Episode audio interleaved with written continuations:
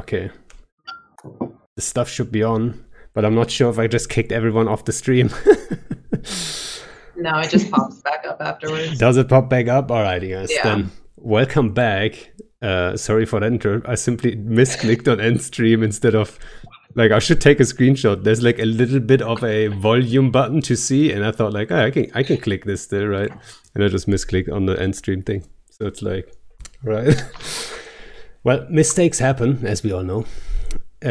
So let me introduce you guys real quick. Some big names today.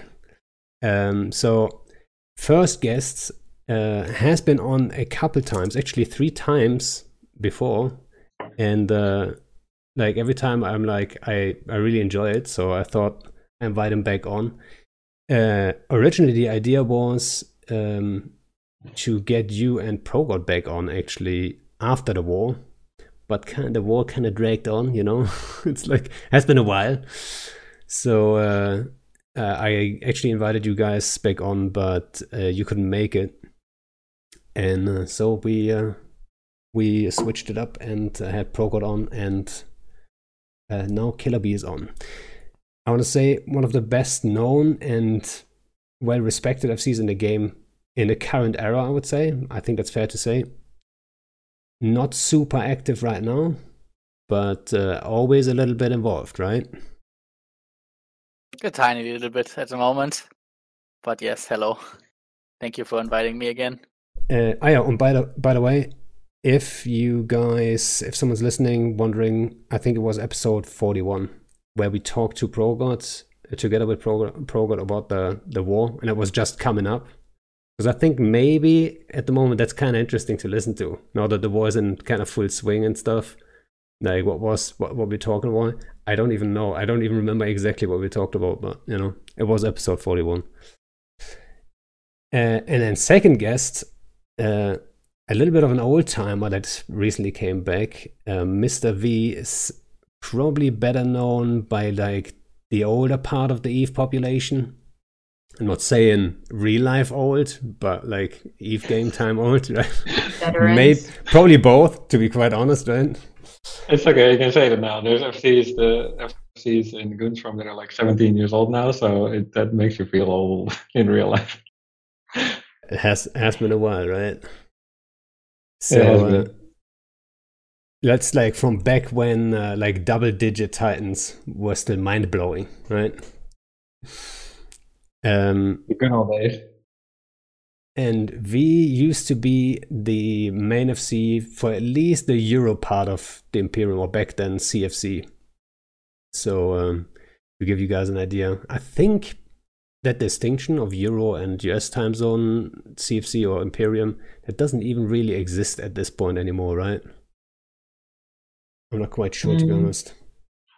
I would say it always existed to a certain part, but it does feel like the people who ran the show in Goonswarm on the FC level have always been, like, as an FC, you have to be pretty no life, right? So yeah, you usually span at least one time zone, usually 2 time zones to be super active. So way back when I was a student, I could cover EU and US, but usually the US time zone FCs also cover Euro when it really matters. So we all kind of know life. Yeah, so true. Like if you like the guys on the top, they're usually the no life guys 24/7. It's like always available, which is a little crazy, but yeah, that's the plight.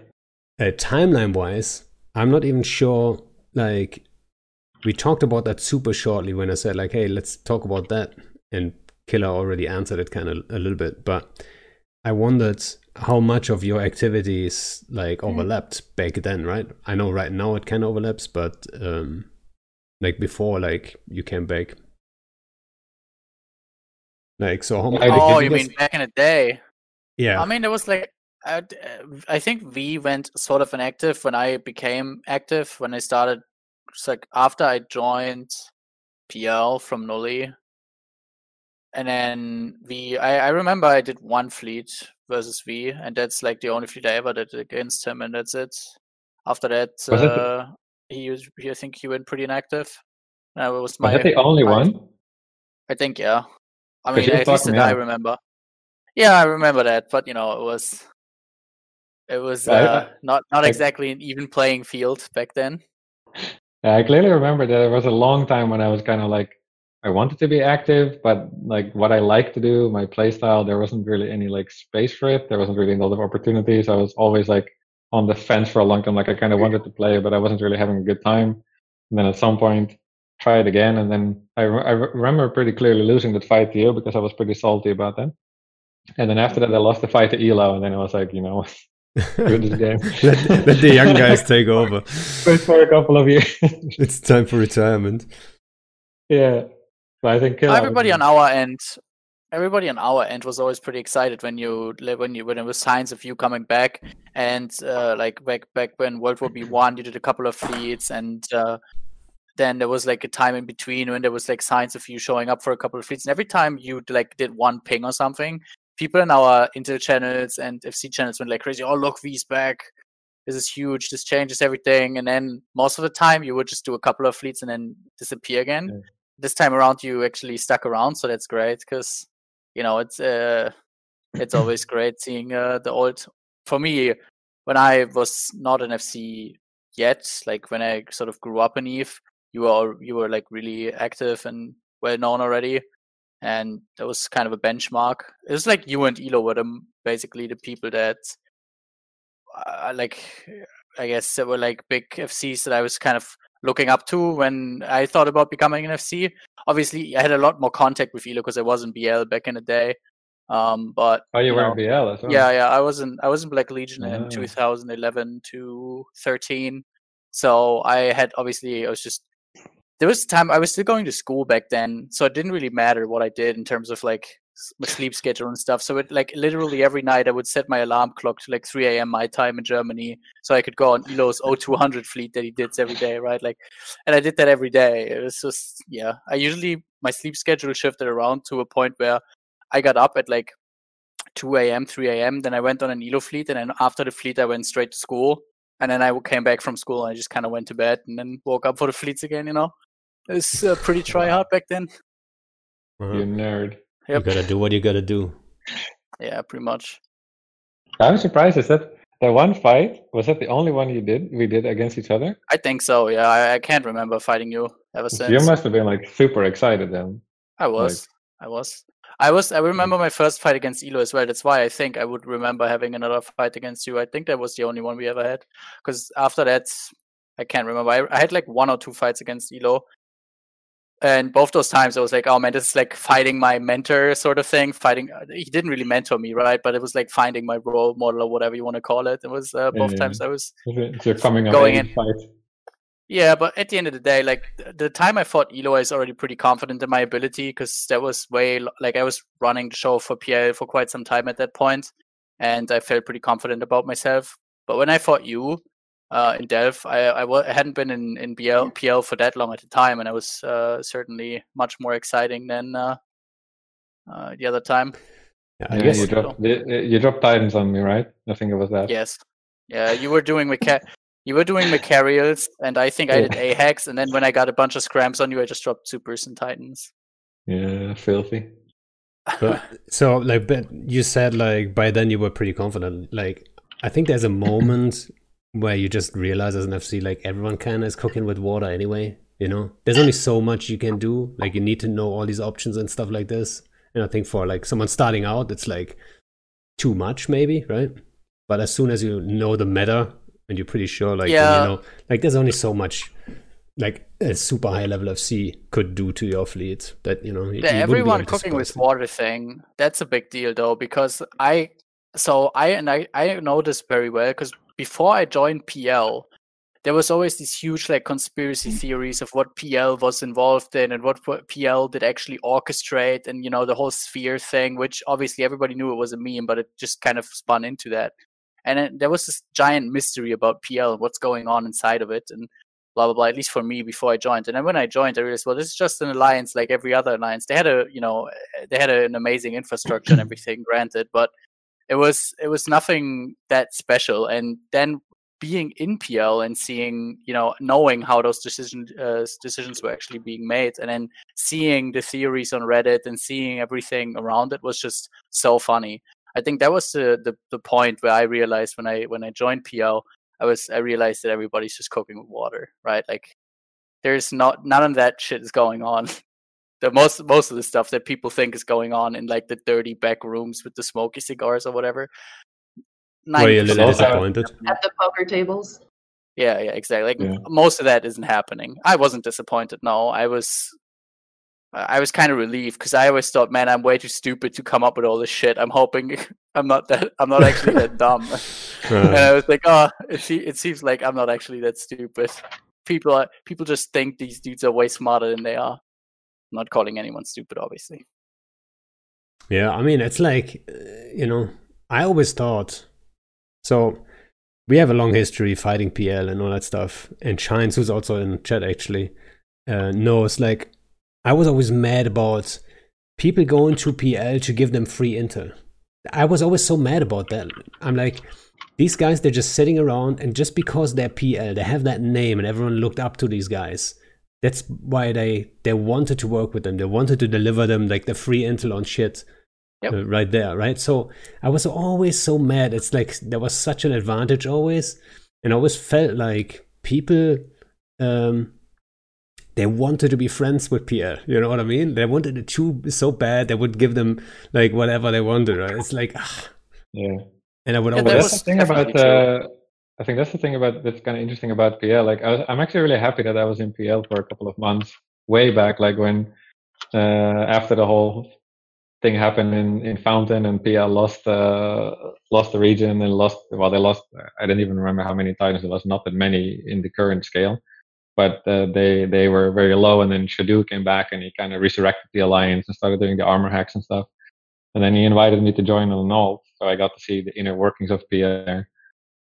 And actually, I think you have to be like, it's a very specific kind of atmosphere in there at that time, at least, where there were so many people in PL who knew exactly what needed to be done at any time, and every decision made by NFC was also challenged by so many people in the fleet, and there was the whole like old guard and the new guard challenges. And I realized at that point that an alliance like Goonswarm, for example, fit me much more, because at that time, at least, I'm not sure if the differences are still that big, but at least at that time, like, goons are really easy in the sense that if you have a cool idea and you want to try something and you just tell a bunch of people like, hey, we're going to try this, they're very obedient and they will just happily follow the orders and they will try it without question. And if it fails miserably, then they're like, oh, well, we died, whatever. But in PL, if you wanted to try something like that, you had to be pretty dominant personality to ram it through with the people there. Yeah, and I think that just has to do with the reputation on the line, right? That's why I think groups like Goons, Tests, Brave, or like any group that's or Horde that started as like a newbie group and was open to everyone to say like, yeah, we kind of shit at the beginning, right? There was no pressure on FCs, right? They can just go, and if you wipe a fleet, that's expected. But what if you win? Like, what if you win outnumbered? Exactly. Then the other guys are like, they're getting hurt, right? It's like, that's a whole nother level. And it's way more fun to make that shit skill group win suddenly, right? Than if you're in PL, at the time at least, you had to win. Like, there was no other, like, it was unacceptable to lose a fight, I guess, almost, right? Yeah. I don't know, to be honest. Like, I was never in PL, so losing fights was pretty harsh. I remember there was a lot of, because at that time that character was very low skilled and Shadoo was doing armor hacks, right? And I couldn't fly an armor hack, so I was flying a mauler. And then the old guard was like, "This is unacceptable. A T1 cruiser in our hack fleet, completely unacceptable. Our reputation is at stake here." The new guard. And then the new guard was like, "Who gives a shit? Like, he's a friend, whatever. Like, just let him fly smaller." And there was like this clash of the old versus new, and it was like really like, it was actually like a thing back then. Yeah. So what I noticed that I think is pretty interesting, if you look at like coming back after a break, I don't know if you guys have noticed the same thing, but I feel like there's a very big difference in like the local chatter and like the smack talk in local between like the people who've been here for a long time and kind of the newer groups that were recently formed or recently. I like, for example, I barely see like NC Dot and PL like smack talking in local anymore, because I guess by now we've all met each other in real life, right? We've all done the rounds, we've all had our spy characters, and we know that everyone's kind of just a dude playing the game. But then I think you see like the bit of newer players that are in the younger alliances, they're still like really fierce and local, and they're really trying to drive their point across that the other guys are the bad dudes. Have you noticed that too? Because I think it's really funny to see, actually. I think I have noticed that too, yeah. What I think though is like those people that want to smack talk in local, or that would smack talk, they're still in NC and PL too, but in like I think the average person in those groups now is like it's not acceptable on a social level. You know what I mean? Not I wouldn't say acceptable, but like people don't like it in general in their groups. And that's why they don't shit talk, rather, right? Like, I think those people that would shit talk, they still exist, though, right? You think? Or maybe we just all got so, older. Yeah. We're like... I don't know. Maybe we have to do a scientific study on it. With a local analysis on the smack talk. Yeah, I mean, Brave is a fun example, right? They always have the slogan, and we're fighting them at the moment. I'm not trying to shit talk Brave, but... They always say like stay classy, right? But they have some really shit personalities there, like that shit talk's so dumb, right? And they don't care one bit, right? But I guess that supports your point, right? Like the newer groups, the newer people, they have a higher chance of actually having that low level shit talk. I enjoy it. Like it's good that there's that level of emotional investment, right? Because that really keeps the wars going. That is also true, yeah. And I remember, like way back, like for us at least, from a Goonsform perspective, like Vince Draken was like the embodiment of the bad guy, right? Like he's the NC Dot, he's the leader of the gang, just the formerly Band of Brothers Corporation, so he's the evil dude. And nowadays, it's like, oh hey, Vince is also back. That's cool. Let's just chat in local like we're friends or something. Yeah, Vince is actually also on my list as like. Like a guest for a future episode, but I don't think he's not the podcast. Has he ever been on a? I don't know. I don't think so. Maybe has actually. Wow.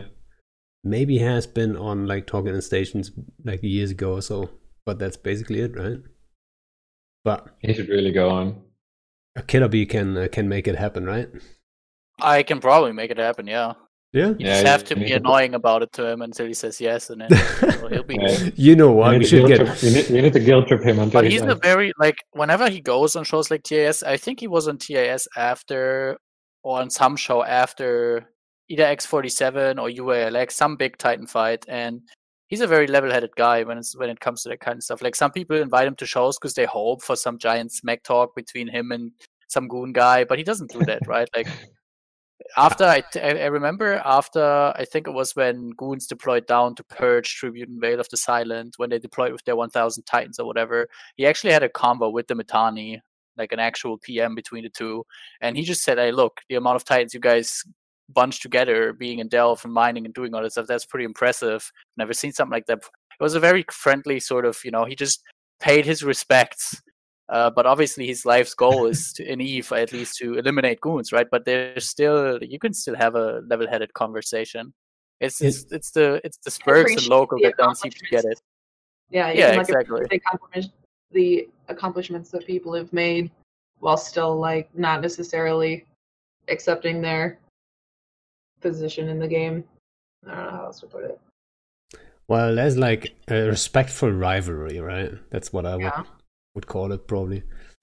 After years, you can't not respect each other, I guess, right? You can't get around that to a degree, right? You would maybe some people would admit it openly and some I wouldn't. But in general, there has to be a certain level of respect, I guess. They've been fighting each other for so long, and they've been on opposite sides of the EVE universe for so long that you just kind of whatever at that point. Yeah, and I was actually respect as a pilot.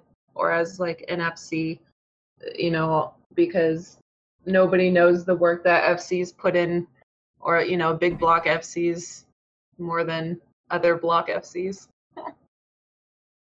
So Killa, are you actually active now? Because I see you feel like you want to play EVE, and then you spam 1,000 pings because I am Killer B, I am playing EVE, log in, right? And then but it's very. I rare. Haven't actually. No, I haven't. No, I don't ping. I haven't pinged in ages. I did one fleet right before the big M2 2.0 Showdown, Omega Lol, which where basically I just took a bunch of subcaps to clear the regional gate from 4-0 to 49U so we can get some reinforcements through. And I was like, the only reason I did that was because Nidus was still like at the grocery store or something, getting ready for the all-nighter that he knew he was going to have to pull, which he ended up not having to pull, but anyways. And I was like, look, we need to get these reinforcements through so we can replace these Titans that we lost, 2 days prior. So I just said, look, there's nobody else around, so I just take the fleet. I didn't really want to play. I didn't have the time to commit the entire night to the fight, so I wasn't planning to showing up. But I figured, okay, this is not going to take longer than like 2 or 3 hours, so I'm just going to go and get it done. And before that, I haven't done a fleet in a long time. I think the last fleet before that I was involved was one of the Keepstar timers, like FWST or some, like one of the 8 Keepstars or whatever, how many it was that we fought over. I don't even know. and then before that, it was Fountain. I was turbo active at the start of the war from like the 4th of July to the end of Fountain. Basically, the first 4 weeks of the war, I was really, really active. I did a majority of the fleets in NC Dot. And I was active in coordination and everything.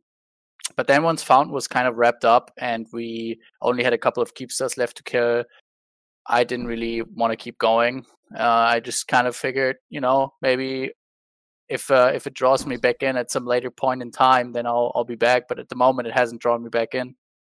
Why? I don't know. Are you doing is there other stuff that you're doing in life? Yeah, yeah. So the last couple of months I was really busy in real life, but I still have a lot of time to play computer games. I work 9-10 hours a day or whatever, and then I sleep 6.5. That still leaves 6 hours, 5 hours or whatever to play. I could easily do a fleet a day if I wanted to. So what are you playing? Mostly other games, whatever, whatever floats my boat. Sometimes I play WoW, sometimes I play PvE. Right now I play Hellgate London, which is a pretty old ARPG. It's always whatever. But basically, I don't know. I don't want to sound too jaded when I say stuff like I've seen it all, I've done it all. But there's just stuff like the Keepstar brawls and that. They were kind of exciting to me because it was kind of a feeding on an unrivaled level where we just had a 1 trillion ISK fight every other day basically, and that was kind of cool. Kind of just me grinding it out for 9 hours, 10 hours every other day. I thought it was pretty exciting. But even the fights like M2, I knew how M2 at least 1.0 was going to go down, because these Titan fights in the the big kind of thing, they always go down the same way, man. And there's really not that much decision making involved that excites me, because all the decisions you make in a fight like that, they you make a decision and then 2 hours later that decision actually comes into effect because of how slow everything is and how the game is being played at that level of tie-dye. And that's really not what I want to do anymore. X47 was the last big Titan fight that I was really, really invested in and that I really wanted to win. And it kind of I just don't want to do that anymore. I really want to do subcap fights and, the fast-paced without tie-dye kind of thing. Unfortunately, we're at a stage of the war now where those kind of fights don't happen all that often anymore, because most of the time the fights turn out to be, very big slugfest, and then there's a lot of tie-dye involved most of the time. So there's just nothing at the moment. There's nothing going on that interests me. I know exactly tie-dye, what you mean.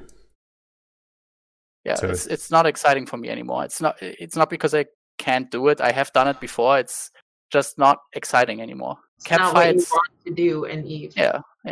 I want to have fast-paced subcap fights. Yeah. But apart from the gameplay, maybe not being the things that you think are super challenging. I think a lot of people are still very emotionally invested in a war because they want to come out on top, right? For the sake of the tribe or for the sake of the narrative. Or there's loads of reasons why people are still invested in the war, but none of them apply to you. I'm kind of curious. I'm not. Just about the gameplay for you? Not anymore. So I gave up on being invested in the whole anti-Goon narrative and being the big, after the North failed. The North was my big project, right? I really wanted the North as a concept to succeed, where all the Northern alliances together. But in X47 and around that time, the whole thing just fell apart, and I realized it doesn't work because the advantage of the Imperium, and one of the advantages that the Imperium has right now as well, is that they're one alliance under one leader with one infrastructure, one big banner sort of thing, right? Trying to keep a scrap of 20 alliances with somewhat aligned interests, but that don't really want to be playing together anyways together, is just such a pain in the ass. And at the end of the day, that's what the North was, and that's what Pappy is right now. You know, it's I can't bond. I want to fight for NC, yes, and I will fight for NC when it comes to us. But we have wonderful FCs running the show at the moment. There's no need for me to be around. It's not like if I don't show up, the thing's going to fall apart.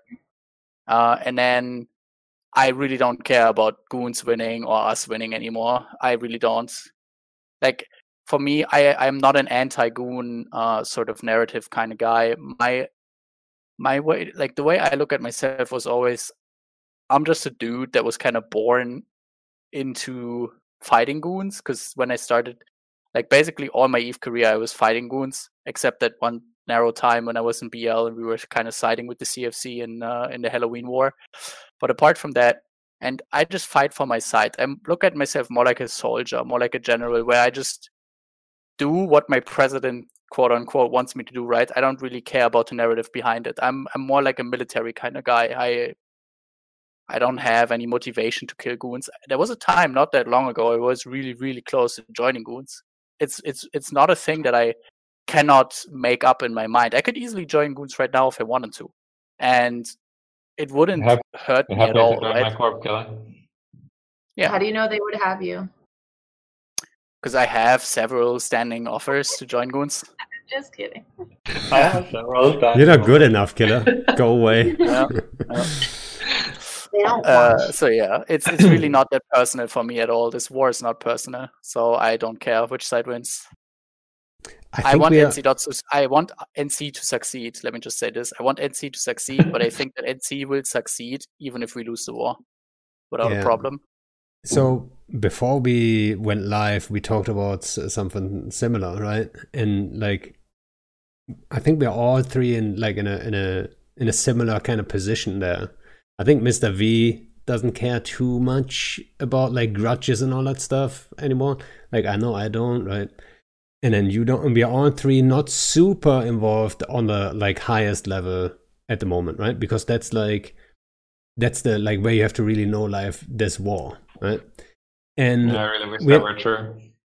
So like there's like a difference between like the intention and then what actually happens. Because like I came back as the intention to just be like, Eve actually graphics-wise looks pretty cool, so I'm gonna go be a line member with maximum graphics and join the Black Ops camp and shoot shit with my Marshall. If you look at my year in review video thing, my most used ship in 2020 or whatever was actually the Marshall because it was just an insta-locking Marshall sitting on a Black Ops camp shooting dudes, right? I kept that up for like a couple of weeks, and then I just see like these fleas going wrong, and I'm like, I can't, like, I physically hurt seeing my people suffer, so I need to try to FC again. And then, like, the current meta is so far out of my comfort zone with my core driving hacks everywhere, and, like, I like brawling. Yeah, it's fighting around with serfs, and I'm like, this is so far out of my comfort zone, so I was feeding fleets left and right, being absolutely horrible. But still, like, when you come back and you have this kind of like reputation, people still ask you questions like, hey, we have this fight coming up, what should we do? And then they're asking me questions, and I'm so far out of my depth and so far out of my comfort zone, and I'm just like, I don't know what to do. So I kind of found my comfort zone there now, which is where I can just spam a shitload of pings with a lot of capital letters because people are apparently willing to log in for me, which is awesome. And then on command chat, I'm like, okay, people, clever FCs, tell me what the hell to do because I have no clue. Especially in the fuzzy solve contest, it's like, okay, I formed 1,000 dudes. Asher, it's yours now. Mm-hmm. So there is this, exactly. So there is this, like, I mean, I feel like I'm pretty emotionally invested in the war after having 3 weeks of holiday in a lockdown, and I just played EVE all day, every day. So I would like my people to win because it's like a tribe, right? I've met a lot of people from the leadership in real life. Like, a lot of them are my friends. So I would like us obviously to win and to succeed. So if I can help somewhere, I would do it. Yeah, like I wasn't saying like any of us don't care who wins, right? That's a different story. Like, we kind of invested in the war since we're like all active. Like, obviously I want our side to win too, right? But like the whole like old school grudge kind of thing, like you want whatever, you want NC Dot to be destroyed, right? This, it doesn't really, that's not really a thing. No, those edges are gone. Like, I think it's nowadays, like back in the days, like it would have been cool to fight back to the point where NC Dot would completely disband, and now you're like, you just want to win. At least there's someone to shoot, right? Not to disband, because like, what would Eve be without NC Dot and Vince Draken, right? It would be kind of dull. Yeah. So I mean, that's totally true. Yeah. People always made fun of, or not like everyone, but I guess half of Eve made fun of Asher's post when he made like this Reddit post about like why goons are actually the good guys. And I can totally see his point, right? His point being like, how can a group or a person like Mittens be bad for the game if so many people want to mobilize and come kill the group or like his shit, right? So, you know, and he creates content just by people hating him. I mean, he kind of does, right? He kind. I mean, you have to admit that. So, I mean, the war started pretty much. Yeah, and it. I think this narrative, it kind of holds up, to be quite honest, right? You need people to shoot each other. Like, why would you go and say like you want people removed from the game, basically, right? I think that's always going to end bad at the end for everyone, right? So, you know, I think if you have played a long time, or like at least have seen a long time, you realize like you need some targets too, right? Like, where are you going to go? Like, who are you going to shoot if they're gone? So yeah, I didn't. When he posted that, a lot of people in our chats, they were like going completely ham and they were like, "Look at this delusional guy" and blah blah blah. And I said, "Look, obviously some of the stuff he wrote was a bit spinny and a bit Kool-Aid-y, but at the end of the day, as you said, the point of the post, I get that point. Just the way he wrote it, I thought was because instead of just saying what you just said, he did basically what he did was, we're not the bad guys, it's actually you." And that's, you know, that doesn't really help. Exactly what anybody would say about their own side. Yeah, right. Like, and instead of pointing out, look, you know, he could have also said, look, I understand where you guys come from. You've been fighting us for so long and you see it. But he could have just expressed his point of view and then be done with that. And everybody still trolling him for that would just be an idiot. But instead, what he did was like, look, we're not the bad guys. It's actually most of you guys who are in. You know, that always just turns into a shit show if you do that. So yeah, it was a bit. But that's kind of the point, right? That's kind of the point. You have a point, but then you sprinkle some narrative on top just to get the blood flowing. Yeah. Yeah. I mean, if that was the point, that's fine. That worked. It definitely worked. But I don't know. Because he wasn't happy with the result. Like, he didn't really get the. I don't want to call it feedback, but the response that he got on Reddit, right? So I'm not sure. But I don't think anyone's point on Reddit is ever to have like a professional civil discussion. Nobody looks for like a positive response from Reddit. Let's be honest. ProGod does for sure. A lot of times. ProGod sometimes writes big posts where he's like, why are these people all calling me a retard? This is so confusing. And So I should say it's not that nobody expects a good response. It's just that you're not going to get one regardless. Yeah, exactly. It doesn't matter what you expect. Reddit will always be Reddit. You will get what Reddit gets you. But also, the people are able to separate the persona from the character, right? Like, for example, I mean, the Mittani is a very... very carefully crafted space persona, but if you think that he's going to walk into a store and order a sandwich the way he talks in the State of the Union, then you're pretty freaking delusional. Yeah, but like, see, that's the thing. That's like what I try to get across to a lot of people. Like, there's also a lot of people in our FC team hate Aerith, for example, or hated him when he was active, like down to the bone. They really like, this guy's such a jerk. Wow, like all the words, right? And I met Aerith. I've worked with him during the CSM. And I can tell everybody that Aerith's a nice guy.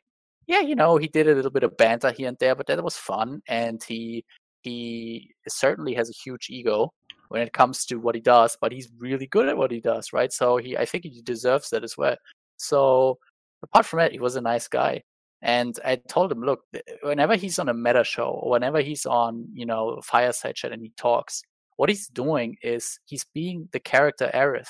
He's not actually that kind of guy in real life. And it's the same for Mittani. And people don't seem to get that. People don't want to hear that.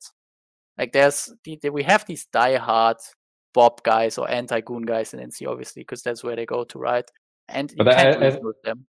But I think, like, not to go, like, super meta psychology here, but I think, like, people going, like, latching onto somebody's space persona is kind of their, like, their own kind of space persona, right? Because if you look at EVE meetups and FanFest and Eve'stadam and stuff, like, everybody is super chill.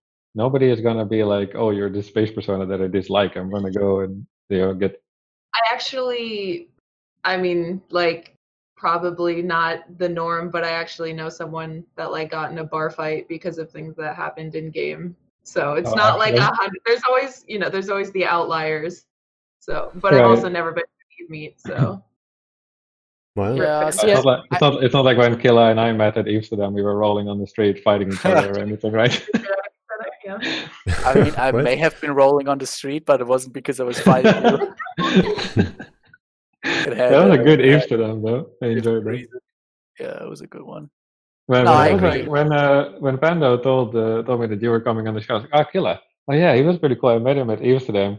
Oh, Amsterdam, like a social gathering of people. Like, God, I crave that so much right now. Yeah. Yeah, I wonder when the next FanFest or Amsterdam or whatever is going to take place. Like, I mean, we're kind of hoping for 2022, right? People keep saying that EVE is still going to happen since it's, you know, not CCP ran, but more just a gathering of people, but we'll see. I don't know. I mean, I'll go for it, I guess, but let's not get into that. That just seems fucking stupid in many ways, but okay. Yeah. I mean, the thing is, like, I'm not going to tell anyone to go or not to go or whatever, right? But I mean, the situation right now, it would be a little bit, I think it's a little bit dumb, but yeah, whatever. It's not... Again, it's a very dangerous topic to get into because you're just going to have people like, you know. There's too many heated opinions on both sides. Yeah, exactly. Yeah. It is what it is. I do remember though, right before like all the shutdowns over here, we had Fulcrum on. And he said, like, he was actually in a town, like, or in a city close to Wuhan. And he's like, yeah, everything is shut down and stuff like this. Like, you can't get in and out. And everyone was like, what the fuck? And he's like, oh, yeah, it's coming to you guys, too. You're going to have lockdowns. And I'm like, no way, right? And boom. Yeah, like, we were so freaking naive here. I did a project for... a client in Hong Kong, and they had, of course, the experience in the past. So, like, when there was any kind of like chance that something would happen, like borders closed, masks on, everything, and they were just looking at us being cuddled up together in a meeting room, no mask or anything, and they were just like, dudes, what are you doing? Like, it's gonna come over there. And you're like, no, it's fine. Like, why would it ever come? Yeah. Well, It is what it is. Yeah, at least we got EVE Online to occupy our minds. That's for sure. I honestly don't know, like, how I would have stayed sane without EVE Online during this whole thing. Like, gaming in general, right? That must have been like a solid, like, social, like, I don't want to say, exactly. Like, I was about to say replacement, like, it's not the right word for it, but you know what I mean, right? A lot of us, regardless of the social situations that we're in with the virus. That's the reason why, one of the reasons that I came back to EVE was that the summer was all right because you could still go outside and you could go, the weather was nice, so you could still do stuff and see people outside at a distance. But then when it got darker and darker and darker, then like, and colder, like, what do you do? So that's when you fire up EVE Online and just content on the doorstep. Yeah. You know, we do what we can, right? And I hope everyone's getting through this all right. It looks like. So Pando. So I was curious, Pando. Did you ever like take a long break from Eve, or have you been active all the time? I'm not sure if you. He doesn't know how to take long breaks. He says that he's going to take a long break, and then it's like 3 days, and he's like, okay. That's kind of true. Well, I did take a super small break, which Miranda's just making fun of, like recently, like not too long ago. That's but you know, I left all the core channels and all that stuff because it was just like getting too much, right? And it was just like constantly like. And so I took a break, and after a couple of days I realized, okay, if I leave all these channels, you know, it's manageable. Like I don't have to be like 24/7 like turned on to like fucking what's happening here and what's happening there and like all these fleets. I just like I went to a point where I couldn't even do anything. It was just so much going on all the time. And that's probably like I'm just not designed for that, I think. I'm just not designed to do like 500 things at once, like 3 things at once. Okay, and that's fine. But like, it was just too much. So like, I took a super short break, but I did take a long break when I had the military service, like in, I don't even know when, years ago. So you left all the channels, so you don't like, I know what you mean, right? You're in 100,000 channels, and every time there's like an unread message in a ping relay or in the allied channel, you're like, I kind of want to know what's going on. Yeah, and the ping is just like. He literally just didn't log into Discord because that's the only way to keep it. Because even when he leaves all these channels, then people just start DMing him instead and talking to him about shit. So it's true. Just no way for him to. I mean, get away from it. Yeah, it can get very overloaded. Yeah. And then he starts feeling guilty because then he feels like all these people are depending on him, and he's letting them all down by just like walking away, even though it's like completely mentally acceptable to take a break from running things and being in charge of things every once in a while. Have you settled on the rhythm now where you're not involved in everything and it's okay? Yeah, or when we're talking about this, like it's not like. It wasn't as crazy as people might just think right now, right? Like they think like, oh, there was some mental breakdown or some shit. Like no, like I've been close to like burnout a couple times, right? And you just have to realize it's quick enough and say, like, okay, now we have to like slow down, right? But in a war like this, it's very hard to do that. Like it's very hard to just do one fleet every like once a week or something, right? It's you know. Yeah. You're either in or you're out. So it's like, what are you doing, right? And that's what I actually wanted to talk to you guys about too, because I talked to ProGod like 2 weeks ago, I think, and we talked about like how like decisions and stuff are made, right? But if you're not involved like a whole lot, like me and Killer, then like you're still in the channel. You see the decision being made, and even if you have an idea, for example, Killer says whatever, don't light the Sino and jump those Titans in or whatever, right? Like you're not gonna step up there and inject yourself instantly into this decision making process, right? And I thought it was quite interesting because we're like kind of in the same situation there, right? You see what's going on, you put some input in there, right? And for those like who are wondering. That never see these channels, like how this is all coming together. I think it's just interesting maybe to talk about, right?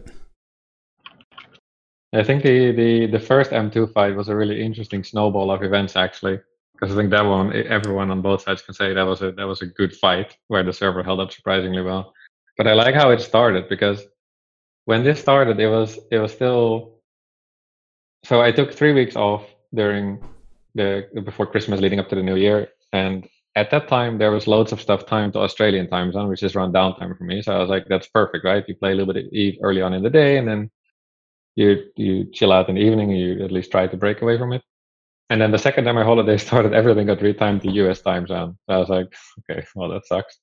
But then at some point the jammer started coming online, and in M2 I was like, I kind of feel like playing Eve online, but I don't want to do blob warfare or anything. So I suggested to one of the coordinators in the FC channel, like, hey, let's go shoot the M2 jammer and see what happens. Like, can somebody else form a small fleet first?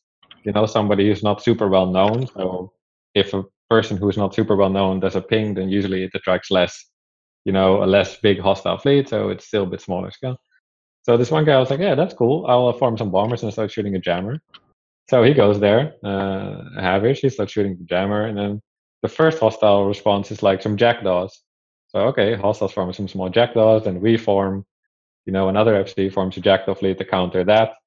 And then, so it slowly starts escalating, and then at some point the hostiles are like, oh shit, this is actually, we're going to lose the jammer if we don't form seriously. So we're forming munins, and then I form a munin fleet as well. So you keep like, every time you do one step extra and you keep escalating, and at some point everyone's kind of exhausted what numbers they're going to get from the pings, and the fights clashed, and we had a pretty sick brawl. I think it was like 50-50 efficiency, everyone at zero brawl, everyone lost their loggies and disengaged. And then I didn't understand why, but the hostiles, for us anyway, the hostiles decided to leave and concede the jammers to us. And I actually never understood why the decision was made, because the numbers were equal and like they could have escalated with caps at that point. So I was like, I don't know why. But they decided to all leave and let us have control over the jammers. So we kill all the jammers or reinforce them. And then we all high-five each other and we're like, all right, the Euro's job is done. You know, Asher, it's yours now. Let's go. And things just kind of escalated from there. So the jammer was still down when the Keepstar came out. And we're like, well, I mean, if the jammer's down, we may as well jump stuff in and see what numbers we get. And then that kept happening on both sides for what felt like hours, just keep jumping more in, keep jumping more in, keep jumping more in. And then we realized that we were actually equal on Titan numbers. And we're like, I mean, we're on our friendly Keepstar. We have equal Titan numbers. No, why the fuck not? And that's when we started planning the first Doomsday volley, and it kind of escalated there. But I like that it all started with a skirmish commander forming a handful of bombers. And it just, you know, butterfly effects into what ends up being, you know, the world record breaking fight. Yeah, that's a lot of times what happens, right? Like, it just, you know, you can't predict this kind of stuff. And I remember there was two Keepsters, right? What was the other one next door? There was, or was it a key? Yeah, it was a Keepstar timer before that, right? And but that thing was getting done. And then the second Keepstar was coming up, and I was actually in a couple like special, like I had like a little bit of a special squad for like a little play that we wanted to do, like that Asher and I were talking about for ages to do, right? We wanted to do this so badly. And I'm sure you probably know what it is. But, yeah, I know. And I was ready to go, but like I was so tired because on that day actually I was driving home for like 7 hours straight, and I just came through the door, ate something, sat down, and then this fight was kicking off, right? And then in M2 then, I remember sitting there and thinking, we jumped our Titans in first and all that stuff. And I felt like the cards are on the table basically, right? And we're kind of like giving the position to hostiles because they can decide where they want to jump in range, not in range, and all that stuff. So for me, it all looked like nothing's going to happen here, right? And I personally, like, I stood my guys down because the play wasn't happening anyway, and I was in the wrong ship and all that stuff. So I told my guys actually, like, guys, I have those thingies ready, and you know, said didn't happen, but like next time, right? And I hate this. That's the worst at FCing, right? If you stand your guys down with nothing happened. And I had that today actually. I had like a fucking awesome fleet and wanted to do like super awesome shit, and I had to stand them down with nothing happening, right? Yeah, that's the worst. Yeah, it is the worst. It really is. But yeah, I remember that just escalating kind of out of nowhere, really, right? It was kind of weird.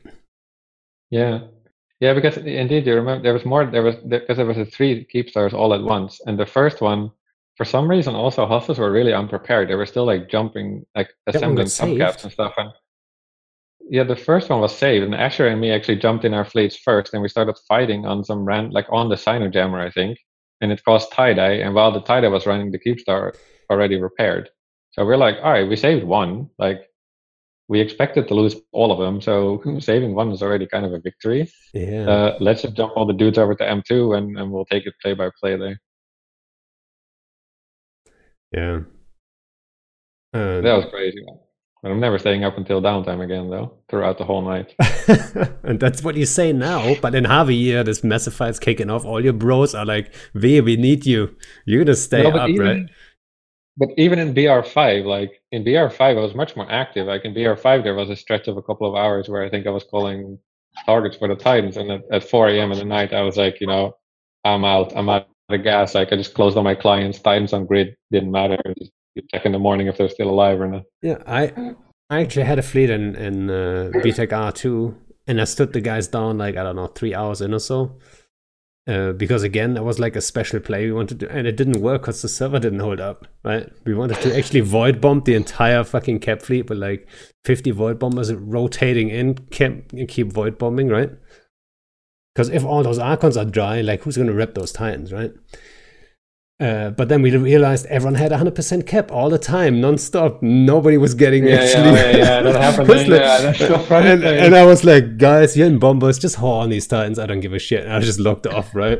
I was so disappointing. I had so big plans, and I was so hyped about it. But yeah, didn't happen.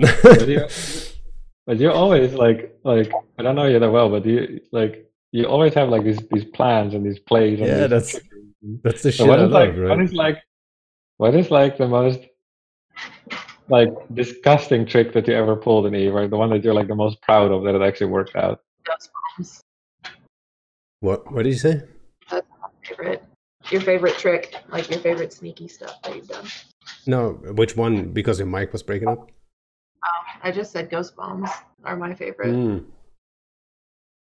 Well, ghost bomb is kind of similar to pipe bomb, right? So I don't want to claim. But it's sneaky, it's got the extra sneakiness to it. That is true. So ghost bomb, I mean, it's way harder to pull off than pipe bombs, right? So pipe bombs, everyone's familiar with, right? You have a hostile fleet, you bank on them warping to a specific gate at a specific time, basically. Then you throw a bubble, and you know exactly where they land, and that's exactly where your Scion is going to land. You bridge and smart bomb battleships, and you smart bomb everyone to shit, right? Now, ghost bombs are the same concept. You kind of predict where they're going to land, but you have your ships already locked off, so you don't have to bridge in and all that stuff, right? And it's specifically on drifter wormholes that works quite well because you can really easily predict where they're going to land. And, it comes out of nowhere. You can do it on all kinds of space. But the hard part is the preparation, right? You need to get those ships in place and enough of them. And that stuff, but yeah, I would think the most hated concept though was either Bush Ravens or Snatch or Stukas, right? So they were all of those were bushing around the grid, right? Yes, and I would say the first one that was Snatch, that was I think in hindsight. FC skill wise, I'm the most proud of because now I don't even know how we pulled this off. It's so fucking hard to pull off. Because Snatch, so Snatch is just a ton of Magus, but they're all MWD fit, right? So you bank on capitalizing on chaos basically. And because you're MWD fit, you would anchor up when you want to boosh without MWD. So you're all in range to each other, right?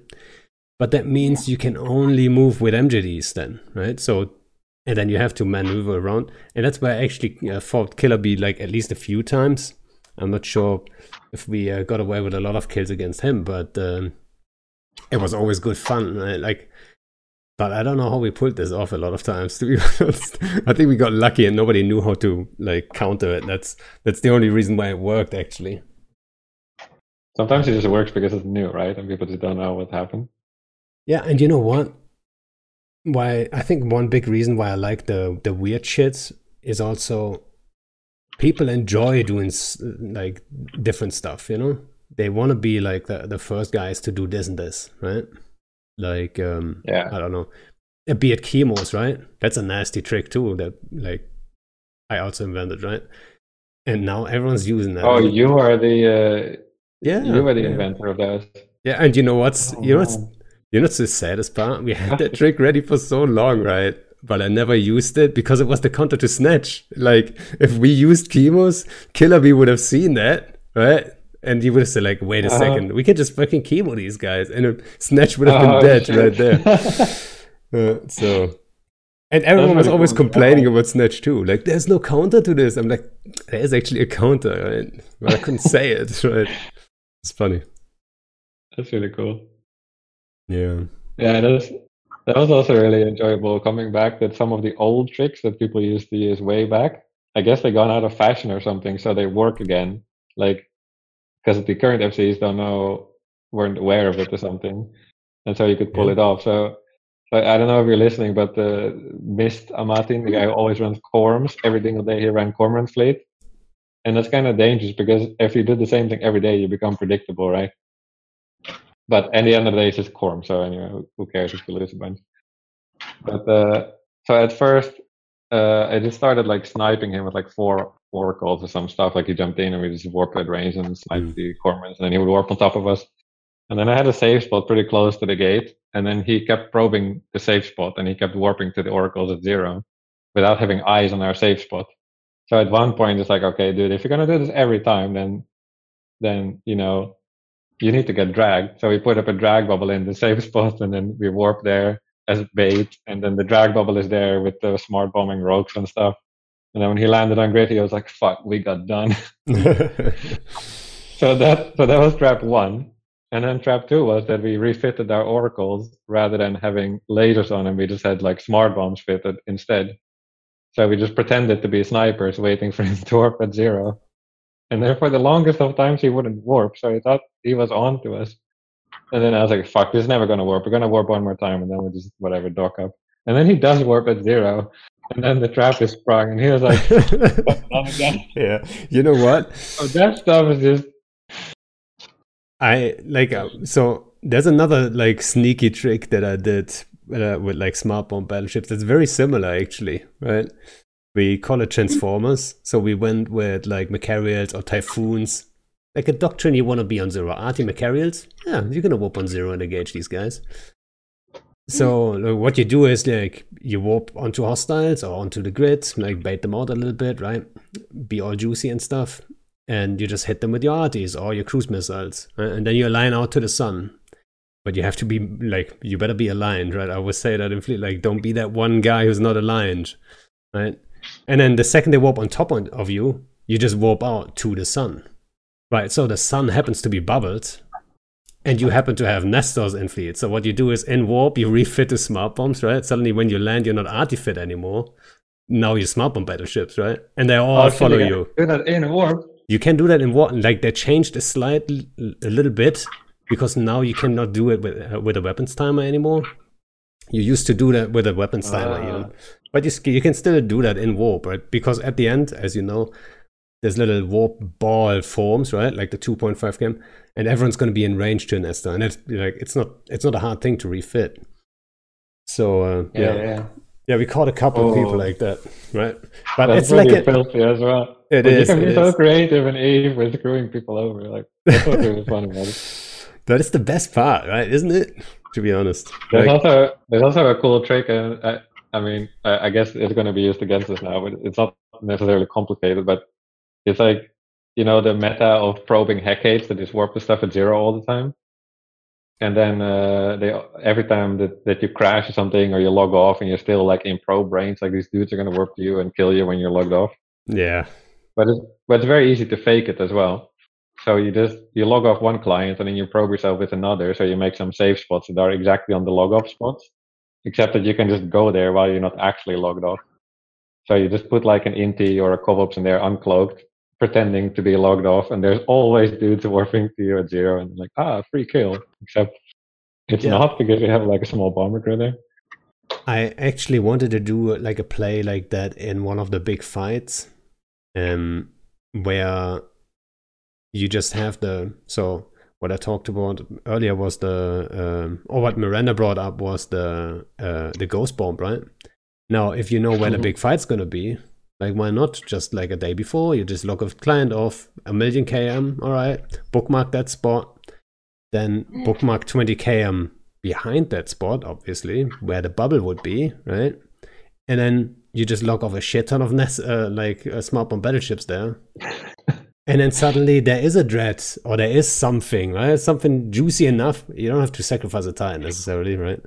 But yeah, something, you know, seems to be like a million KM away. And everyone who has ever probed in a big fight like that, that's your indication, like, oh, someone had a disconnect. Like, let's check it out, right? But then there happens to be a bubble, you know, preferably a horde bubble if you're like, you know, must be like, for the dude finding out, should be a friendly bubble so he's not too, like, suspicious. And then he's going to report, oh, here's a dread. And if that subcap fleet doesn't have anything better to do, yeah, they're totally going to warp there, right? And then boom, you know, you can just log in and think. But logging in a big fight like that, I don't know. Like, depends on the size of the fight. So I never did it. That's really a 1 in 100, I think, chance to pull it off. But when you get it, like, it's usually much easier. Like way back when you could easily replicate deep safes, so you can make like 1,000 AU deep safes. And back before Tether and Citadels and shit, you 1,000 AU. Yeah. Oh, that's crazy. There used to be this thing where if you jump to a Sino that is no longer there, you would end up in the same geographical location as the system you came from. So if you had a very deep safe to begin with, which I don't remember how the original one was ever made, but some people had it. Oh, you could further and further and anywhere. Further. Yeah, so you could replicate it anywhere. So then once we had these deep safes, you could put the deep save 1,000 AU away, and you would light a Sino there with a drag bubble, and that's how you would jump in the bait capital or even your entire capital fleet, and then anyone warping there from anywhere in the solar system would get dragged wherever you wanted them to. So it was actually fairly safe way to Sino in. But yeah, that got fixed, unfortunately, because it was very abusive. There's a couple, like, I like it when, for example, like a small example is the warp to gate on zero trick that we talked about. I think with ProGod I talked about it too, right? Where I was like, why has nobody ever used this? Like, we know it, like a bubble drags 500 km. Why don't you just make a spot behind the gate, 510, throw a bubble behind the gate? That bubble will always drag you on zero, and there can be like a shit ton of bubbles in front of it. It doesn't care, right? Doesn't matter. Yeah, so like I came up with that and was like, why don't nobody ever used it, right? I've never seen it. And it was just a... That was your invention? Yeah, I mean, I'm going to claim it right now because I've never seen it before, but like, yeah, like technically. But it's one of those things where it's like, if you wait for the right moment to ever use it, it's going to be like in 2 years. And I had that with chemos, right? We had those ready for like years. We never used them because we didn't have to.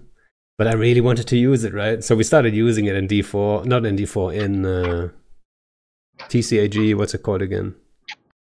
G-Magic, right? To get out of out of Ezo, because we would otherwise get stuck there.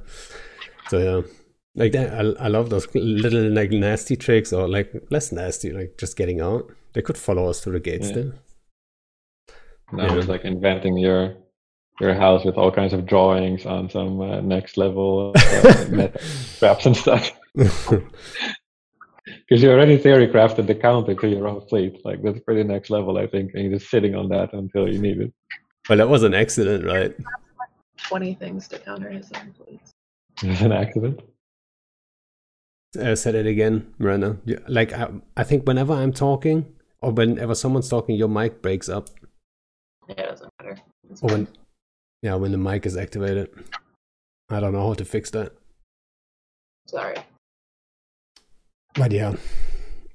All right.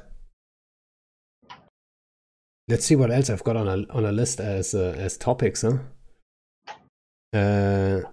Like one question here that I wrote down was actually like, how different is this war to like the bigger wars in the past? I'm pretty sure like the principles are still the same, right?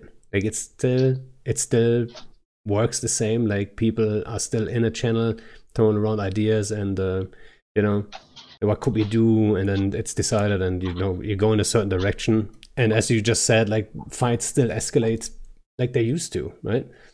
One fleet starts the other. I feel like it's quite different, actually. For me personally, it feels very different, but I missed a bunch of stuff in the middle, obviously. But I think two key things are different. Is that one, obviously, one major advantage is that I'm still in the mindset that if I ping my heart out, I'm going to outnumber the enemy. That's still my mindset, but clearly that's not the case in this war. And that's why we have these like Serbs and all these fleet concepts that people have been fighting outnumbered for so long. That is like they're always expecting to be outnumbered, and I still have to get used to that because it's a bit like we always used to outnumber everybody, and so that's quite new actually. That's why, for example, yesterday the fight didn't really go in our favor because I was like, I mean, come on, we spam like 100 pings, we should be at least equal numbers here, let's go. And then still we got outnumbered by like 300 dudes or something, and I'm like, okay, this is going to be bad.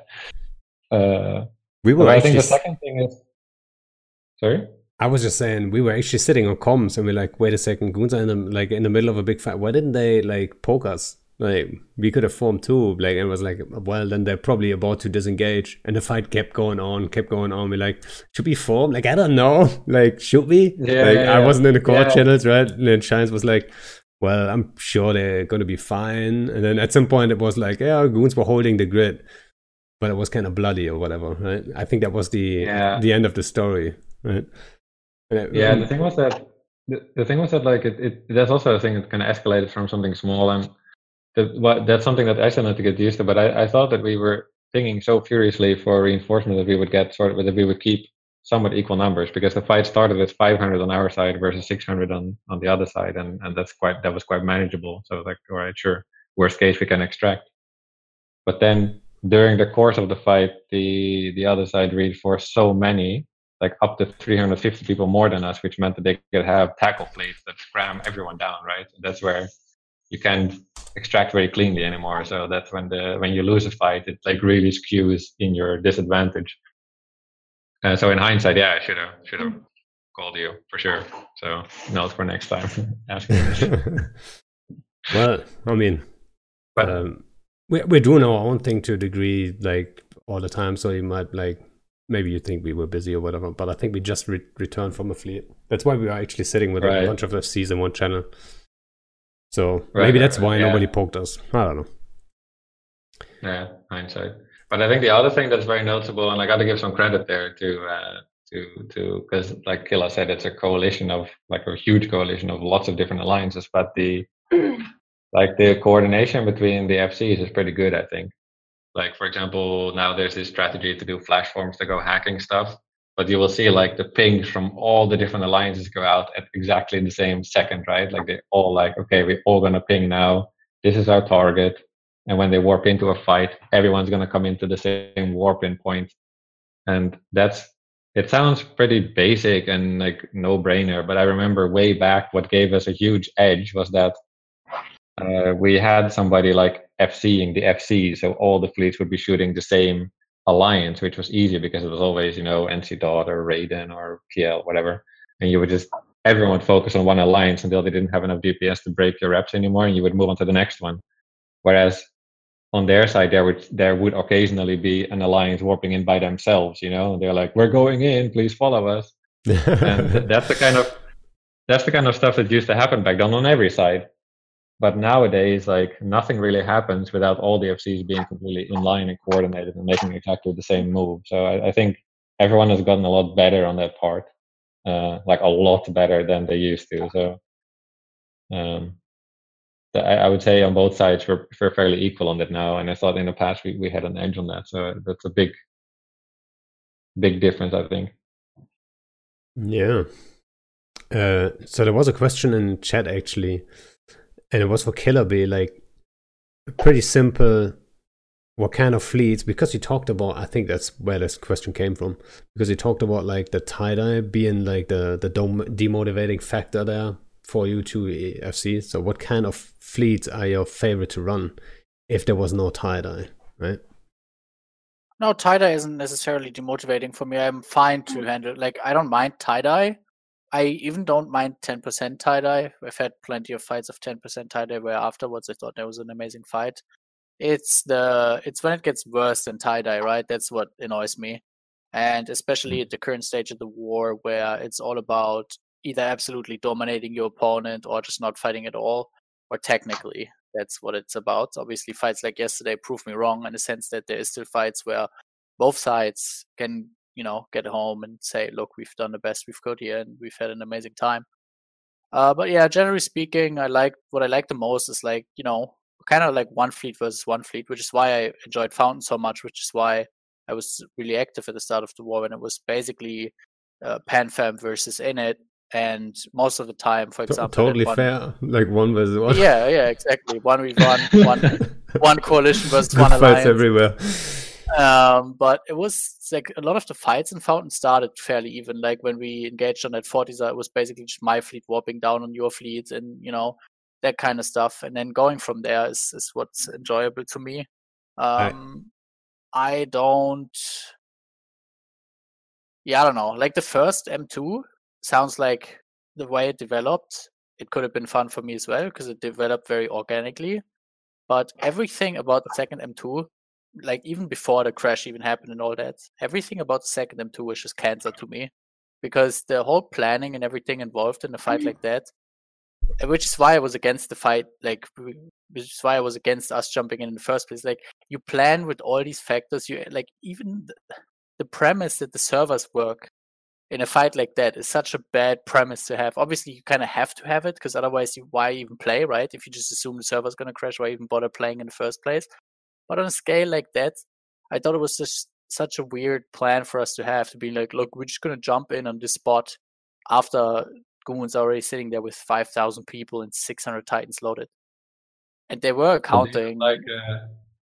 Killer, they didn't like the anticipation, like the lead up to that, because that, I think, is like, before even anyone jumps in, I think that part is awesome because, like, when something that big is happening, every single clever person who is invested or even not invested is going to be there. So you're going to have, like, that's a rare opportunity. You have, like, your full A team on deck preparing for it.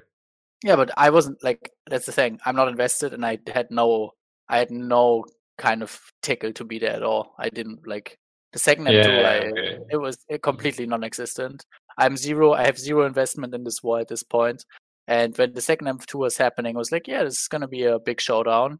I was going to jump in my Titan. I was going to, you know, stay around for the first or second DD volley. I was just going to log off and go to bed after. You know, like, I was literally just going to hit my DD once or twice and then go to bed. Yeah, I don't know. It's a guy walking into the burning room. It wasn't that exciting to me. Yeah, I prefer, like, nowadays, I certainly do prefer the sub-cap fights. Even caps are fine. Like, you know, if both sides drop dreads or caps or carriers, they can be cool. Like, it's just a matter of what level it happens on. What V accounts us with having a good coordination is also something that kind of annoys me now.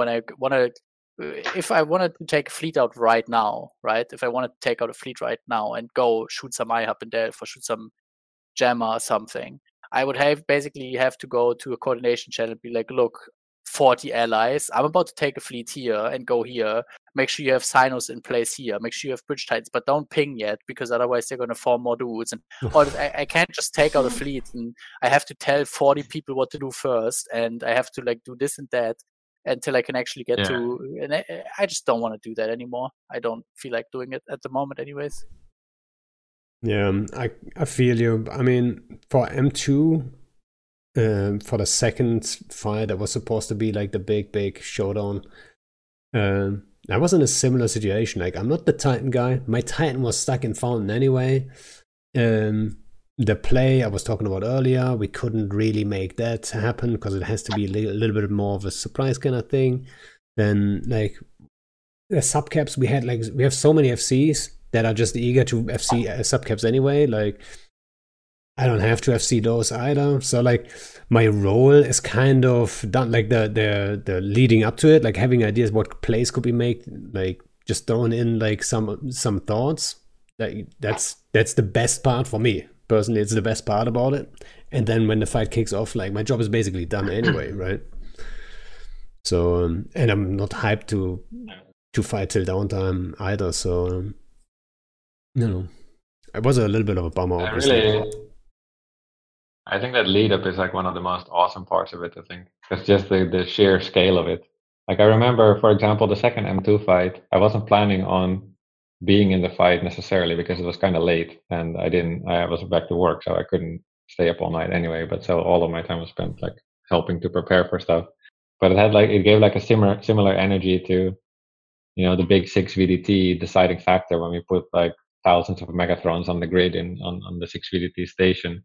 Like my role there was pinging for 4 hours or something before the fight to tell people to undock their megas, because back then if you had that many people and you undock from a station, like you would crash the server. It would take like forever for people to undock. So the whole like time was just spent shepherding people into pauses already so that they could easily bridge without screwing up the system. And by the time the fight actually started, it was like, okay, someone called targets, because like, you know, the fight was won in the preparation to it. And I think that happened with the VFK headshot attempt. It happened in 6VDT, and now it happened in M2. And I think other than that, I've never really noticed it. But like, there's so many old school people who come back for that stuff. And there's this like kind of vibe and this energy. And it's like, okay, like this is us against the universe. Like we have everybody who's ever played this game on deck. And we're going to theorycraft the shit out of this. And everything leads to that point in time where you have those 5,000 dudes, you have all your plans, everything is ready. And then it feels good. Like, it feels good, and it feels crazy that you can tell your friends, like, yeah, we orchestrated 5,000 nerds on the same place at the same time. And then the server took a shit, read the article, you know? Yeah, well, that's what I always say. Like, those heavy tie-dye fights, first of all, most people join them for the story more than anything, right? It's like, it's not about the fight itself. They what? They're just happy that they were there for it, so they can tell people that they were there. Yeah, exactly. Firing a doomsday once every hour isn't necessarily the most engaging gameplay or anything. No, I mean, if you can run a computer with effects on, it looks pretty cool, but most of us can't. So you just sit there. You say that as an FC who gets to decide how much he doomsdays in his life, you know what I mean? A lot of people in Titans never get to doomsday really, like effectively. So for them, it's more of an event, you know what I mean? Like a lot of people probably fired their first doomsday in one of those big fights, be it BTEC R, ULX, or X47 or whatever it is, right? So that's that one time where they can actually finally use that. And actually do doomsday people, so like I totally get it, right? But yeah, it is the like exactly the second thing I wanted to say actually was like those big heavy tie-dye fights, they usually decided before the fight actually kicks off, right? Like it's in the planning and then number game, right? It's simple math at the end of the day, right? Do you play your strengths? Then you might just get around the numbers game to a degree, but you'll never get completely around it, right? Especially in the Titan stuff. It's just how it is. Yeah, the anticipation of it is really, I think, indeed, where it gets won. And that anticipation happens in non-tie-dye, so that's actually kind of the fun part, I think, is making sure you maneuver all the pieces on the chessboard. I think we prepped pretty well for the fight. I think that and that's the big if, right? Like the question really comes down to, would you consider it bad preparation to assume that the servers were going to hold up? If the answer to that is yes, then I would say it was bad preparation. But considering how the first one went, where there was a similar amount of people, at least at the beginning, and the servers held up pretty well, and then we had another fight before that in whatever it was, where we had even more people than that, and the server was playable.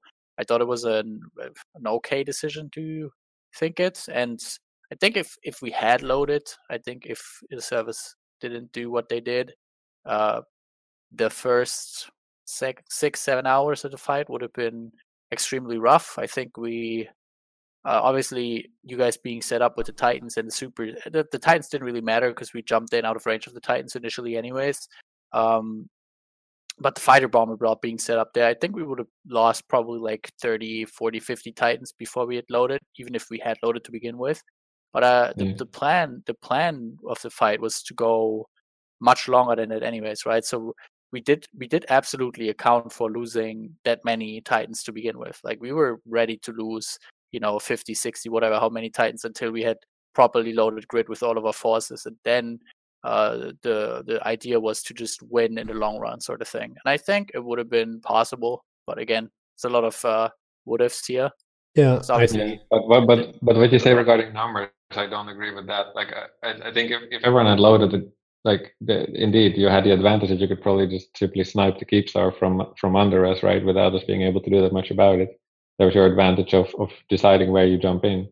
But numbers-wise, the first M2 fight topped off at like 6.something K people, right? But if everyone was able to load the second M2 fight, it would be like 12K, like twice as much. So it's not really the same numbers there. It was a completely different ball game.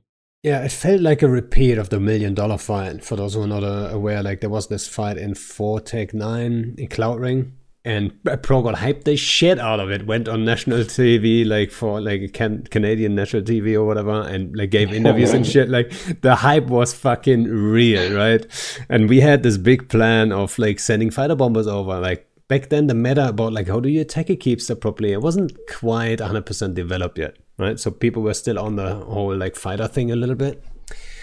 So, and then we sent the first wave of fighter bombers over, but nobody could fill their fighter tubes anymore, right? So a wave, and then you're done, right? That's it. So we couldn't kill that thing, right? It was, like, kind of felt like the same, but on a less significant level back then, right? But, yeah. Fucking PGL, he's really good at hyping people, I have to say. I have to give it to him, right? And he didn't know, like, how was he supposed to know that, like, we're gonna go with fighters and then, like, that the server's not gonna make, like, it wasn't his fault, right? Even though sometimes when Mittens talks about it, like, he blames PGL for it. He didn't even have a fleet on grid, I believe. Or did he? I'm not even sure, but, like, he wasn't involved really. He was just from the outside hyping this fight up just for fun, right? I just found it funny. And yeah, I was gonna say on a numbers thing that, like, when our DFCs made the decision to jump in, I don't think they realized how many dudes were logged in. Like, I agree with you that it was a different ball game, but at the time they didn't realize it. They were looking at what was already in M2, and they were looking at what we were gonna jump in initially, which was about 2,000 or 3,000 dudes, which would have put us on top of the first M2, but they considered it reasonable. But when I counted up all the locals, like 2,000 to 3,000 people. Yeah, but when I counted up, like, all of the locals, and I was like, guys, you realize that between all the three systems, we have like 13,000 people locked in right now. There's no way that you're gonna load all of that into the system. There's just no way. And yeah, I don't know. At that point, we were already too committed. It was basically like our dudes that called the shots were in the same shoes that I was in the second X47, where you've been hyping that timer for a week. You've been, announcing this huge giant showdown, even if they knew that it might have not been the best call to, like, in my opinion, the right call there would have just been to not go in, do something else at the same time. Maybe, you guys all sitting in M2, maybe go for Helm's Deep or go for 1EQ, something like that, But I thought maybe they thought they were too committed to the Titan fight, because that's what everybody has been building it up to. So they didn't really feel like they had a chance except to go in. So they did it anyways. So I think that was the reason.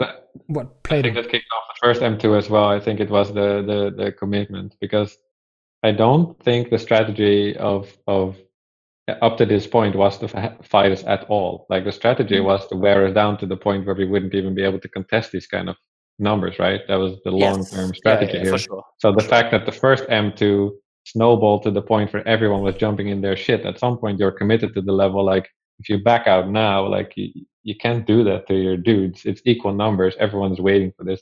But I don't think it fit in the picture of the strategy up until that point. Yeah, so what I think also played a big role was they were committed in general, just like because the Titans were there. But then also leading up to the second fight, they kept saying, like, it was a major win the first timer, and it was, like, all part of the plan, it's all fine, and all that stuff. So they committed even more to that idea that they're going to come in and stuff. To then not follow up was a little bit more tricky, right? If I think if it wasn't so committed, hype-wise, then maybe it could have been a different story, right? Maybe it would have been easier to say, okay, guys, look at the situation. Should we actually do this? And then maybe it would have been easier to say, like, no, actually, it was a mistake. But maybe because of that, there was that moment. But when the moment came, people just said, like, fuck it. But Pando, you said earlier, like, you know, sometimes you got to put something juicy on the grid to the point where it's, you know, you can't resist it. I mean, there was some juice on that grid, because killing the Keep Star and forcing us into a committed fight would have been an absolutely, completely coalition-shattering event if it were to go down that way. Yeah, that was the plan, right? Like the plan was to basically, if everything had worked, we would have killed. Obviously, the Keep Star dies because there's no way you can prevent a Keep Star from dying. You just have to keep like 5 Titans on it. And then after that, you're sitting there with all of your shit completely unprotected. Oh, it would have been a two-day fight for sure. It would have been a two-day fight. It would have been after downtime. You would log back in. Yeah, exactly. You would log back in after downtime, 100%. And like just, that would have been. Just imagine enormous. The headlines alone, right? This would hit like mainstream media, like fucking nerds have been fighting for 48 hours now. They're still fighting. They're still fighting. Dollars destroyed. Yeah. You know, you actually have to like tactically send some of your FCs to go to sleep so they wake up a couple hours later, somewhat like energized. It would have been nuts. I remember when I first started playing Eve, there was a book. I can't remember what the book's called, but it was all like the early battles of Eve. And I remember like the first thing that I, you know, learned about Eve and the Eve community was there was like this huge battle. I wish I remembered more about it, but I just remember them talking about it going on for days, people taking vacation or like not going to work because of this fight that they were like so determined to get to, you know, IRL espionage and shit just for these wars in Eve. And I was like, hell yeah. It's a game I want to play. I think that's really the turning point where if people read that, you're either like, yeah, this is for me, or, you know, like, run for the hills. What's wrong with these people? Yeah, we all know those typical comments saying like, hey, I prefer reading about those about the game rather than playing, right? Like you see those comments all the time on like all kinds of news sites and stuff. Yeah. And I totally get it. Like, yeah. I've got friends that have never played, you know, 1 minute of EVE Online, but they follow the Reddit just because they think it's so entertaining. It's so fun after BR happened. Like B-R was such a big thing that mainstream media in the Netherlands picked up on it, and they were writing these articles about, you know, internet spaceship fight, this and that. And at that point in my life, I really tried to keep my real life kind of separate from my nerding habits. So then my colleagues started talking about this fight, and they were like, "Wow, this game looks awesome! Like, should we play this together?" No, don't do it. Like, no, don't do it to yourself. No. Yeah. So, what do you guys think? How do you get 330 Titans out of that situation, though? Like, what's the right move? What, right now, or like, how is that situation? Like, can you guys fix that situation? You think? Yeah, I think we can. All right, you want to give away the game plan or what? I don't know. All right, V, it's your turn. What do you think they're gonna do? Well, I know what I would do, but I'm certainly not going to share that publicly because I'm enjoying this camp way too much. Like, I don't know. Like, I haven't even given it that much thought, to be completely honest. Like, I guess one is just to, you know, set up for a fight again. Like, yeah, that's one of the fun things. Like, I can say a little bit about this. We've been spitballing ideas, or they have been spitballing ideas in the coalition leadership on how to do this, right? And sometimes there was a notion of people coming up with ideas where this wouldn't turn into just another fight. And Vince went in there, and I went in there, and we said, like, look, you can scrap any idea from your book where this doesn't just turn into another fight. It will, whatever we do to get out, it will just turn into another fight, right? And it's something that we talk, we look, this has to be at the back of your head. Whenever you think of or you try to come up with a plan, have this be your baseline. The baseline is this will turn into another fight one way or another. And that's like, we're not going to get out of there without fighting. We're not just going to magically jump out with some weird tricks the way we did it in UALX, right? So it's, yeah. Yeah, so it's going to happen. Like, one of the problems that like I see is the, like, it's 330 different people and they were in a big fight when they logged off. So they're like most likely all different time zones. The problem is you can't just spontaneously ping these guys and say like, log in right now and expect like everyone to be there, right? So if you would try to bust them out, let's say you get all the bubbles killed with a sneaky flea, right? You form 200 people and you just kill those bubbles magically, right? It's a lot of bubbles. Even for 200 people, you're going to be busy for a while. But let's just assume we're all asleep, nobody noticed, right? The bubbles are gone. Even then, you can't log in 330 people at the same time anyway, right? So there's always going to be like half of them are going to still be there, right? So you almost have to form super big and pre-hype it and like to get all these guys on. Or you just say, all right, we just commit right there on this spot, which is like most likely, like you said, gonna like have to happen anyway. But and then again it comes to the tactical part, like where do you position? Do you do like some weird plays? Like do you do some lancing? Do you do like some boson plays? Like maybe we're gonna see that kind of shit. Who knows, right? I love that stuff. Like bring it on, right? Yes, so, high stakes game. Imagine all of Papi logs in, but they all bring boson titans, and it's just gonna be like one wave of boson, and then they're boson, they're waiting to freedom. It would be funny, right? Like I would kind of like fucking awesome. I wouldn't hate it. Let's say it that way, right? So, yeah. But it's like it's, you know, there's so many things that could, and then things can always go wrong, right? Who knows? But also, how the hell did we end like? Like goons have had a history of like bubble camping hostiles, right? Either in stations or in poses or whatever. You guys are fanatics, and that's like, why. all these mechanics were introduced to prevent this from happening again with tethering and whatever. And for some reason, we're here again camping some bloody bubble wrap people. It's just, I don't know how that even happened. Yeah. It keeps happening. Yeah. Well, guys. Yeah. I would say... So, big fight it is then. That's, I think, the next fight in M2, that's going to be probably like... It could be the last big fight in this war, who knows, right? But yeah. I'm looking forward to it in a weird way. Kind of similar to Killer B. Like, I kind of want to be part of the fight, but I kind of don't want to be. It's like... it's going to be a good part of the story for sure, right? So I'm really curious how this is going to work out. I think a lot of people are. I can imagine it's a very difficult discussion to have because there's a lot of people group thinking this strategy, and